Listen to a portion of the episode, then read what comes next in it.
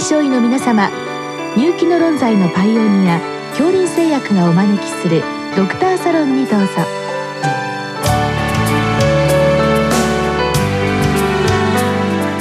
今日はお客様に京林大学呼吸器内科准教授皿谷武さんをお招きしております。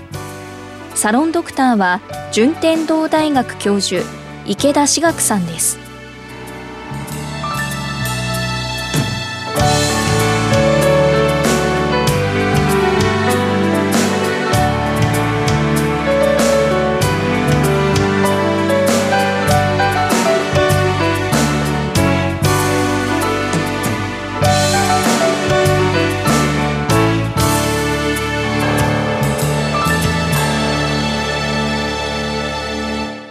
サラ先生よろしくお願いいたします。はい、よろしくお願いします。えっ、と本日は、えー、50歳女性で、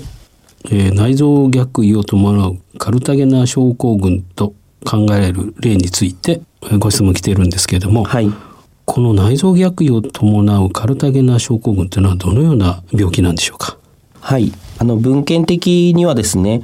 1933年にカルタゲナ先生が内臓逆位と慢性の副鼻腔炎と気管支拡張をまあ伴うような症例を合わせてですね、報告したことから、まあ、カルタゲナ症候群というふうに言われています。で、基本的には、まあ、朝鮮色体の、まあ、劣性遺伝でありまして、そういう専門のですね、運動に関与するタンパクの遺伝子異常が原因であると言われている疾患です。あの専門って言いますと、まあ、あの肺とかですね、はい、えー、あると思うんですけれども、はい、なぜその内臓逆位になる例があるんでしょうか？そうですね。やっぱりその専門運動に関与するそのタンパクの遺伝子っていうのが、その体のですね、臓器の位置をこう決めている部分があって、そういったことがそこに異常をきたすので、本来動くべき場所に体制期にですね、その臓器が移動しないっていうことから、まあ内臓逆位が起こるというふうに考えられています。ああなるほど。内臓の位置を決めるにも、まあ専門が関係しているということですね。はい、じゃあ逆にあのカルタゲナ症候群と言われているもので内臓逆位がないものはどのくらいあるんでしょうか？そうですね。大体、あの、半分ぐらいが内臓逆位がないというふうに言われています。ああ、じゃあ、五分五分っていう感じなんですね。はい。は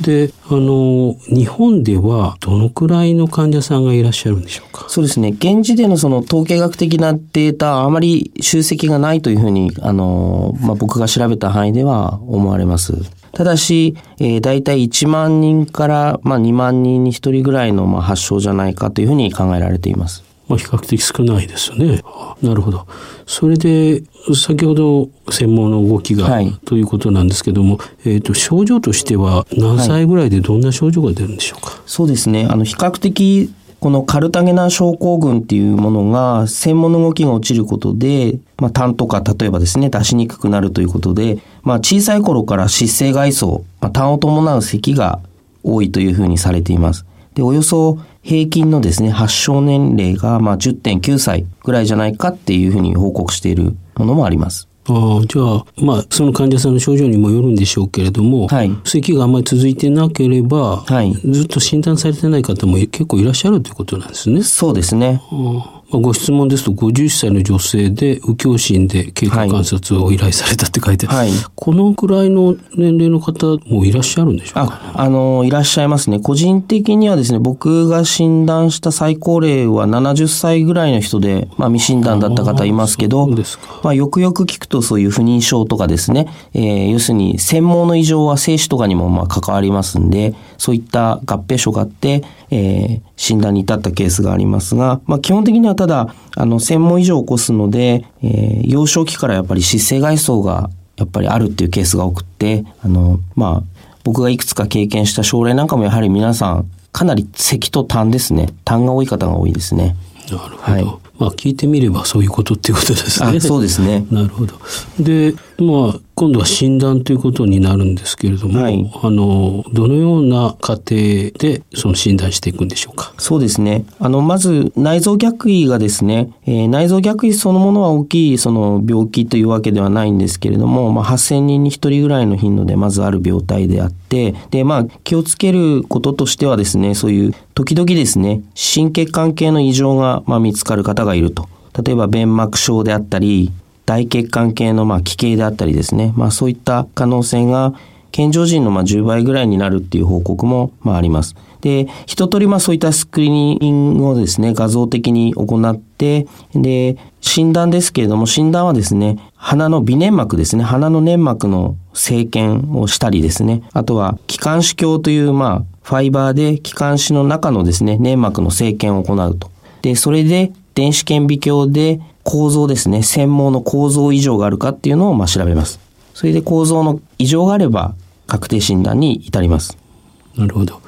えー、電子顕微鏡ない施設も結構ございますね。そうですね。それで、えっ、ー、と、まあ、最近ではですね、えー、鼻粘膜生検、鼻の生検とか、まあ、できればですね、えー、外注検査で、まあ、コマーシャルベースで、えー、お金はまあ4、5万ぐらいでちょっと高めなんですが、えー、外注検査でそういった電子顕微鏡の検査も可能となっています。ああ、それは利便性高いですね。はい。それでまあ診断をつくということなんですけども、はい、えー、っとご質問にございますけれども、はい、まあ、心臓血管の構造はどうになっているかとで先ほどあの大血管異常のところございましたけど、ね。はい、こういったことがあると、まあ、画像で変化もありますし、あと心電図でも変化あるんでしょうか、そうですね。心電図は、まあ、やはり、えー、心臓が右側にありますんで心電図を取るときに貼るシールなんか右側につけないといけないですし基本的なイメージとしてはあの心臓が背骨を返してですねパタッとこう未来イメージですね鏡のようにパタッとこう反対側に折れ返ったようなイメージになります。はい、上に乗ってるんじゃなくてもうまさにあの鏡面イメージ、ね、あそうですね。鏡面イメージですね。はい、じゃあ通常のあの胸部誘導をかけると、はい、やはり正常でないそうですね。所見になるというね。そうですね。まあ、それだけでもある程度はわかるかもしれない、ね、そうですね。あとは、あの、聴診をしてもですね、通常の通り左側に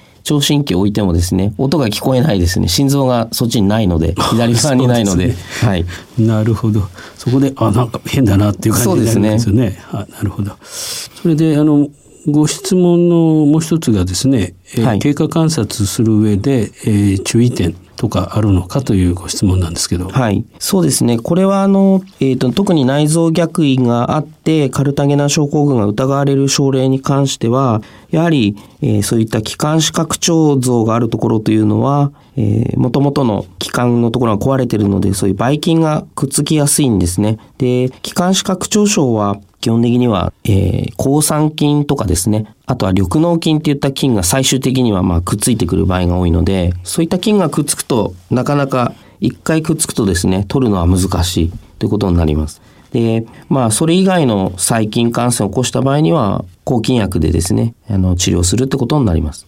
で、まあ、痰のコントロールっていうことになりますと、マクロライド系ですね。14印管のマクロライド系ってお薬がありまして、まあ、例えばエリスロマイシンとかですね、ルリットとかクラリスロマイシンといったお薬を痰の減少を期待してですね、えー、使うこともあります。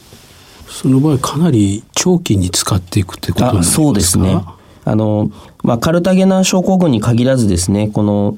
原発性の専門運動不全症って言われる、まあ、カルタゲナをもう大きくもう包括するようなこういう専門以上を起こす病気っていうのは、一般的に痰がすごく多いので、えっと、こういった薬を長期に、少量でも長期で使うことが多いです。あの、まあ、専門の動きが問題となっている状態ですので、はいはい、この巨炭剤とか通常のものは使われないんでしょうか？あ、えっ、ー、と、もちろん使います。巨炭剤も、えー、使えますし、気管支の拡張剤であったり、今申し上げた、そういった痰の減少を期待して、えー、投与する抗菌薬だったりは、あの、常に、まあ、投与することが多いと思います。それで、えー、まあ、あの、マクロライズにしてもそんなずっといくわけにいかないので、はい、あの、何か、まあ、一旦ちょっと中止しようというような、そういう目安はあるんでしょうか？えっ、ー、と、それは特にあの、決まりがないですね。で、あの、このカルタゲナーとよく間違えられる病気の中に、まあ、微慢性反細気管支炎という、まあ、病気がありまして、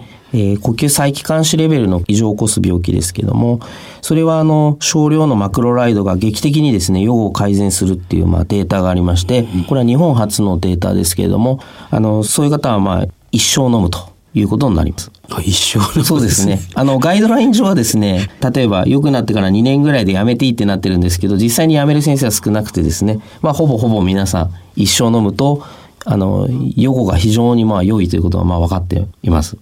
ああ、一生飲むわけですね。そうですね。じゃあ、もうこのカルタゲナ症候群という方も一生飲むこともあるんでしょうか？そうですね。あの、まあ、僕の何例かの経験でいくと、えー、効いてる、えー、痰の量がですね、減ったりとかして、抗菌薬の効果が明らかにある場合には、まあ、続けていくということになると思います。でもなかなかですね、あの、こういった専門運動不全症のカルタゲナ含めた、まあ、人たちっていうのは、まあ、ブロンコレアっていう状態で、かなり、えー、痰がもう湧き出るように出るんですね。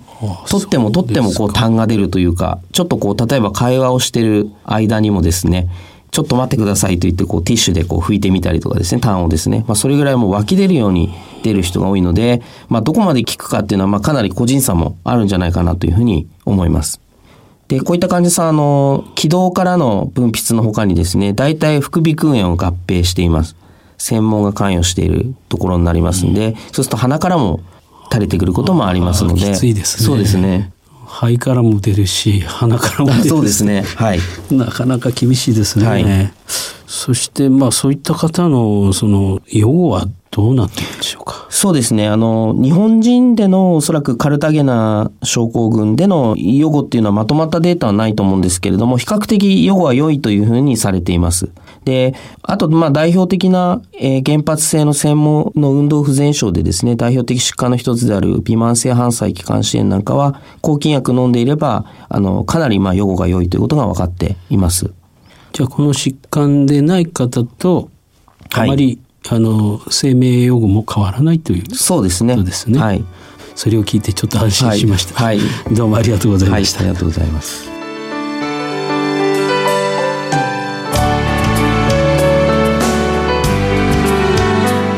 今日のお客様は京林大学呼吸器内科准教授皿谷武さん。サロンドクターは順天堂大学教授池田志学さんでした。それではこれで恐林製薬がお招きしましたドクターサロンを終わります。